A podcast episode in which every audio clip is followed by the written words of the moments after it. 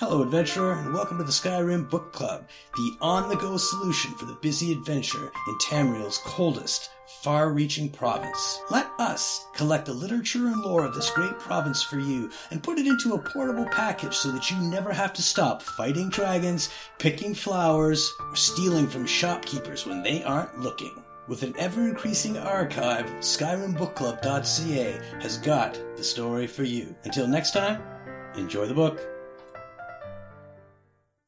Habdi's Death Letter by Habdi, a Redguard's final wishes should he fail to avenge his family.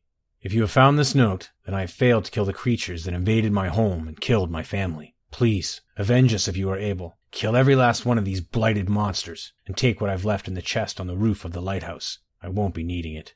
Habdi.